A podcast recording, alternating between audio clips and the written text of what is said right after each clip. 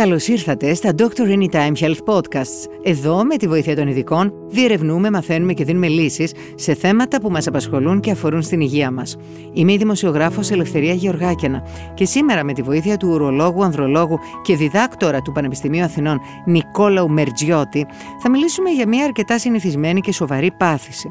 Τις πέτρες στα νεφρά και πώς αυτές μπορούν να αντιμετωπιστούν. Γεια σας, κύριε Μερτζιώτη. Γεια σας, ευχαριστώ για την πρόσκληση. Εμείς ευχαριστούμε που είστε κοντά μας.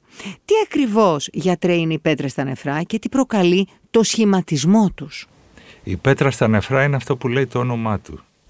Δηλαδή πέτρες που σχηματίζονται μέσα στο ουροποιητικό σύστημα. Τα νεφρά είναι ένα μέρος του ουροποιητικού Δημιουργούνται όπως και οι πέτρες θα λέγαμε στη φύση. Δηλαδή τι σημαίνει αυτό; Υπάρχουν, ε, ε, είναι πολλαπλής όπως λέμε αιτιολογίας. Είναι μια νόσος που λέγεται πολυπαραγωγική Και μάλιστα χτυπάει αυτούς που είναι κυρίως κάνουν καθιστική ζωή.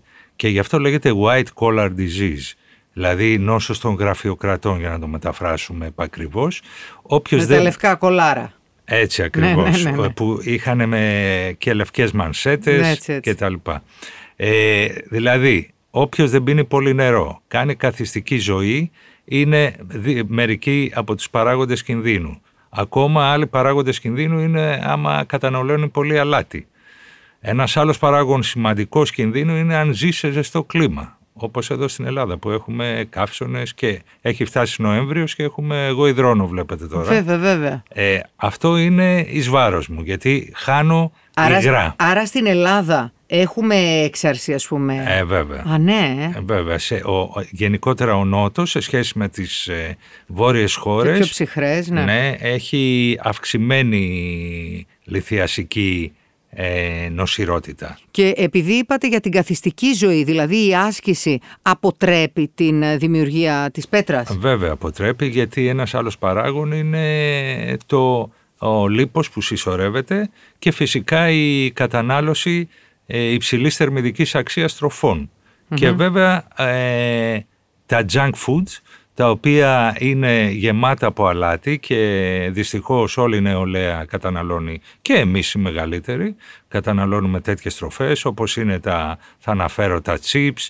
ε, πολλές ε, κονσέρβες, ενεργειακά ποτά, Όλα ε, αυτά είναι ό,τι ανθρακούχα, χειρότερο. Ανθρακούχα ποτά τα οποία... Κόλλα και τέτοια. Ε. Δυστυχώς, ναι, ε, κάνουν αλκαλοποίηση όπως λέμε των ούρων. Ε, είναι όλα επιβαρυντικά και τελικά σχηματίζουν τι είναι οι πέτρες, είναι χημικές ενώσεις που αποτελούνται από άλατα. Έτσι. Πώς πιάνει το πλυντήριο μετά από λίγο θα δούμε έχει κρούστα αλάτων. Έτσι είναι και οι πέτρες. Ξεκινάνε από κόκο-κόκο μέχρι που σχηματίζεται μια μάζα. Η κληρονομικότητα παίζει ρόλο. Βεβαίως παίζει ρόλο. Ε, Όπως είπαμε πριν, είναι πολυπαραγωγική νόσος, δηλαδή πολλοί παράγοντες. Κληρονομικότητα είναι πολύ σημαντική. Αν έχουμε κάποιο γονέα ή και γιαγιά ή παππού, έχουμε σχεδόν διπλάσιες πιθανότητες από έναν άλλο να παρουσιάσουμε πέτρες στα νεφρά. Και η γενετική προδιάθεση παίζει ρόλο. Δηλαδή κάποιος γεννιέται με την προδιάθεση να κάνει πέτρες. Μετά υπάρχουν βέβαια και άλλοι παράγοντες όπως είναι φάρμακα. Υπάρχουν ε, μια κοινή κατηγορία σε μεγαλύτερες ηλικίες που λέγονται διουρητικά τα οποία τα παίρνουν πολύ ε, είτε τα γράφει ο καρδιολόγος είτε για την πίεση και υπάρχουν και κάποια άλλα που σχεδόν καταναλώνουν όλες οι ηλικίες και λέγονται αντιόξινα. Τα παίρνουμε συνήθως για στομαχικές διαταρακές. Αυτά έχουν ασβέστιο. Το ασβέστιο λοιπόν γιατί οι πέτρες θα πρέπει να πούμε για τη σύστασή τους λίγα κάποια πράγματα, από τι αποτελούνται. Το 95% αποτελείται από ενώσεις του ασβεστίου, ε, βέβαια, βέβαια, όπως είναι το οξαλικό ασβέστιο κτλ. Ναι. Οπότε ε, θα πρέπει να έχουμε υπόψη μας και αυτά. Συνεχίζω χωρίς να με ρωτάτε, μια και βέβαια, ήρθε εν τη ρήμη του λόγου. Ναι. Ε, παλαιότερα πιστεύαμε ότι τα γαλακτοκομικά λέγαμε στους ασθενείς Μα, μας... Πήγα να σας ρωτήσω. Παίζει ναι. ρόλο, θα πρέπει να τα αποφεύγουμε λοιπόν. Μπράβο. Ε, πιστεύαμε λοιπόν ότι μην πίνεις, λέγαμε μην πίνεις γάλα, μην καταναλώνεις γιαούρτι κτλ. Τώρα έχει βρεθεί ότι ίσα ίσα που βοηθάνε ε, στην ε, αποφυγή Μάλιστα. σχηματισμού πέτρας ήταν ένας μύθος ο οποίος όμως ε, διαλευκάνθη Και έτσι πλέον δεν υπάρχουν ε, αυτοί οι περιορισμοί. Περιορισμοί που είναι αυτοί που είπαμε προηγμένως. Έτσι. Υπάρχουν γιατρέ πιο επιρρεπείς ομάδες που κινδυνεύουν από πέτρα στα νεφρά; Βέβαια, είπαμε αυτοί που έχουν κληρονομικότητα. Ναι, ναι, εντάξει, πέρα. Υπάρχουν όμως και κάποιες ομάδες οι οποίες γεννιόνται με κάποιες ε, γενετικές διαταραχές. Ναι, ναι. Ε, δεν θα αναφερθώ πολύ, είναι σπάνιες. Είναι ε, σπάνιο, έτσι, Ναι, είναι, είναι ναι. ηλίθια αποκιστίνη όπως λέμε και πάνε συνήθως και με κάποιες ε, άλλες διαταραχές. Συνήθως δηλαδή αυτά τα παιδάκια ε, έχουν κάποια άλλα προβλήματα. Υπάρχει η νεφρική σωληναριακή οξέωση, είναι ιατρική όρη. Είναι πολύ πιο σπάνιο αυτού του τυπου οι πέτρες και βέβαια πολύ πιο δύσκολα αντιμετωπίσιμες γιατί συνήθως είναι και πιο σκληρές. Έτσι, Ε, ποια είναι τα κοινά συμπτώματα της πάθησης και πότε πρέπει κάποιος να αναζητήσει ιατρική βοήθεια. είναι ο λεγόμενος, ο πιο, κι- ε, το πιο κοινό σύμπτωμα είναι ο λεγόμενος κολικός. Μάλιστα αναφέρεται, Μεγάλος πόνος αυτός. αναφέρεται ότι είναι, ε, δεν ξέρω αν εσείς έχετε γεννήσει, Ε, δεύτερος με φυσιολογικό... πόνος, ε. Ναι, το- ναι, το έχω ακούσει. Ναι, λέγεται ότι είναι μεγαλύτερος ο πόνος από του τοκετού. Α, μεγαλύτερος, νόμιζα ότι είναι πρώτος της γένας Όχι, και είναι δεύτερος... ο κολικός. Τι σημαίνει Άρα κολικός. πώς το αντέχει ο άντρας, γιατί οι άντρες δεν Οι είναι άντρες φτιαγμένοι δεν το για να αντέχουν γεννάνε. καθόλου. Ναι. Έτσι και μάλιστα οι, είναι, οι άντρες νοσούν περισσότερο. Δηλαδή παρουσιάζουν περισσότερο πέτρες οι άντρες παρά οι γυναίκες. Α, Οπότε ε, γιατί οι γυναίκες γεννάνε. Ε. Οπότε πονάνε αρκετά. όμως υπάρχει και να παρουσιάσει πέτρα στην κοίηση. Εκεί είναι δύσκολα τα πράγματα. Πολύ. Ω. Γιατί και είμαστε περιορισμένοι όσο αφορά τα φάρμακα, είμαστε περιορισμένοι όσο αφορά τη διάγνωση, να κάνουμε ακτινολογικές εξετάσεις. Θα πούμε όμως, αλλά ε, να πούμε λίγο τι είναι ο κολικός. Ναι, ο ναι, ναι. κολικός είναι ένας πόνος που ξεκινάει συνήθως πίσω στη μέση, είναι ή δεξιά ή αριστερά, όχι στο κέντρο της μέσης, εκεί που, δηλαδή που εδράζονται τα νεφρά. Οι νεφροί όπως λέμε εμείς. Και τι σημαίνει κολικός, για να το καταλάβουμε, ε, να το καταλάβουμε οι νεφροί είναι κάποια όργανα που φιλτράρουν τα ούρα. Δηλαδή περνάει το αίμα και αποβάλλονται οι άσχημες ουσίες σαν νερό και γίνονται ούρα. Έχουν ένα σωλήνα, ένα να το φανταστούμε, έχουν όπως είναι ο νηπτήρας, λέγεται πίελος του νεφρού και από εκεί ξεκινάνε οι σωληνώσεις σε ένα σωληνάκι που λέγεται ουρητήρας και καταλήγει μέσα στην κίστη που η κίστη ας πούμε ότι είναι η αποχέτευση. Αν πέσει κάτι σε αυτό το σωλήνα που λέγεται ουρητήρας θα βουλώσει και το, επειδή δεν είναι μεταλλικοί σωλήνες φυσικά, είναι από ιστούς, αρχίζει από εκεί και πάνω, από την πέτρα και πάνω και φουσκώνει όλο το σύστημα, διατείνεται σαν μπαλόνι όπως λέμε και αυτό προκαλεί πόνο γιατί έχει νευρικές απολύξεις και λέγεται κολικός. Και αν δεν φύγει από εκεί η πέτρα και πάει κάπου παρακάτω που να μην εμποδίζει, ο κολικός θα συνεχίζει, θα έχουμε μετό, θα έχουμε συχνουρία.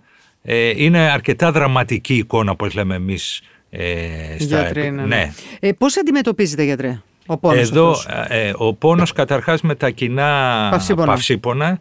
Παυσίπονα. Ε, θα το έχουμε ακούσει ένα παυσίπονο που λέγεται δικλοφενάκι, λέγεται Βολταρέν η, Ε, ναι, ναι, γνωστό. η ονομασία του. Βέβαια θέλει μεγάλη προσοχή γιατί κάνει έλκη, αιμορραγίες στο αυτό το ε, ο φάρμακο, είναι του εις οικογένειας της ασπιρίνης, οπότε ε, θα πρέπει γιατρός να μας το δώσει, θα πρέπει να πάμε στο γιατρό, οπωσδήποτε, και φυσικά θα πρέπει να γίνουν κάποιες εξετάσεις, να δούμε πόσο μεγάλη είναι η πέτρα, έτσι, ε, πού βρίσκεται και να δούμε τι θα κάνουμε περαιτέρω.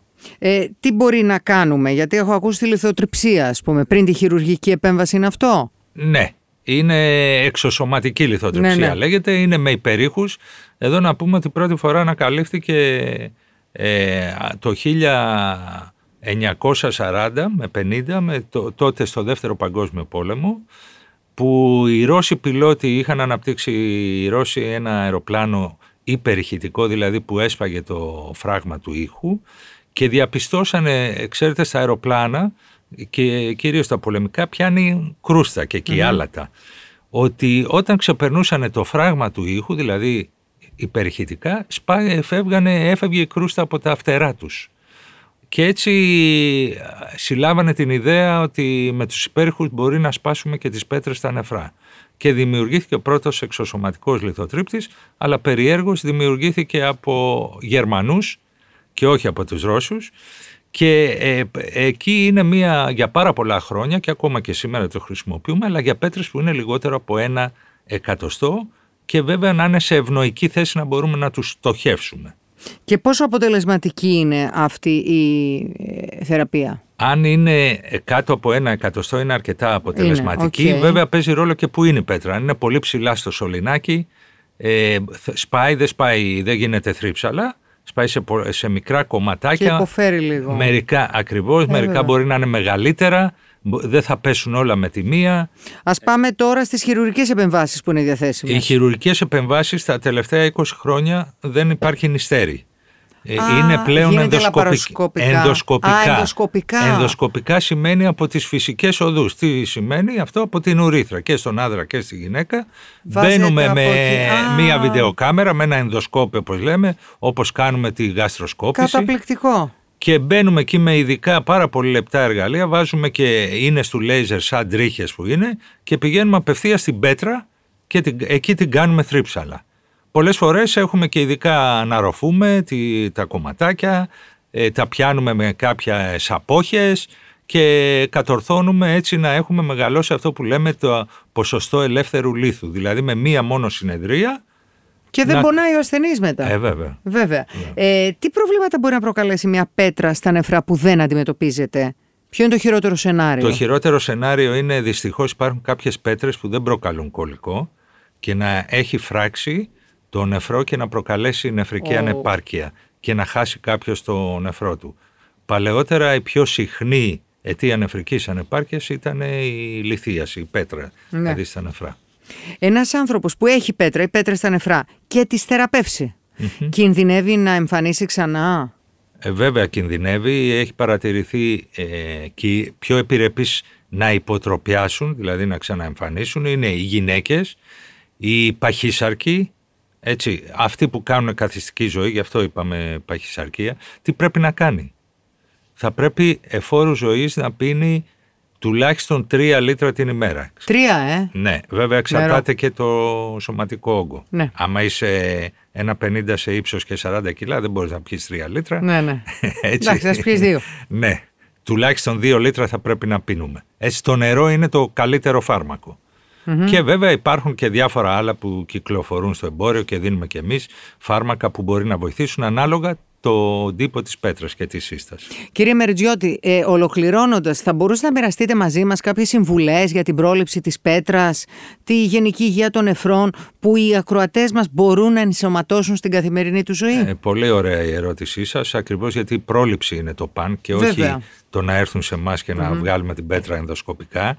Πρόληψη σημαίνει ε, πρώτον μεγάλη πρόσληψη υγρών, κυρίως νερού, αποφυγή ε, θερμών ε, ε, ντουζ, ε, μπάνια, ηλιοθεραπεία πολύ που μας αφυδατώνει, αποφυγή υπέρμετρης πρόσληψης ε, αλατιού. Αλατιού. Ε, με τον οποιοδήποτε τρόπο. Έτσι, υγιεινή ζωή, ε, λαχανικά, φρούτα, πολλά υγρά, αυτά που ισχύουν και για τις καρδιαγγειακές παθήσεις, αυτό είναι και η πρόληψη στο... και φυσικά να βάλουμε την ε, άσκηση μέσα στη ζωή μας. Είτε με περπάτημα, να σκοθούμε από την καρέκλα γενικότερα, όχι με το κινητό, όχι με το τάμπλετ, όχι με, την, ε, με τα fame story και τη, ε, δεν έχω τίποτα με το fame story. Και τα talent αλλά- shows, τέλος πάντων, ναι, να μην τα κολλάμε, talent να μην show και τα κολλάμε. reality να Ναι, μην κολλάμε τόσο και όσο. είμαστε σε ένα καναπέ. Ωραία. Κύριε Μεριτζιώτη, σας ευχαριστούμε πολύ. Εγώ ευχαριστώ. Ευχαριστούμε πολύ που μας ακούσατε. Εμείς θα επανέλθουμε σύντομα με νέο Dr. Anytime Health Podcast και θα συζητήσουμε θέματα που ξέρουμε ότι σας απασχολούν. Μην ξεχάσετε να μας ακολουθήσετε στο Spotify, τα Apple και τα Google Podcasts για να είστε ενημερωμένοι για τα νέα μας επεισόδια. Και να θυμάστε, με το Dr. Anytime είστε σε καλά χέρια.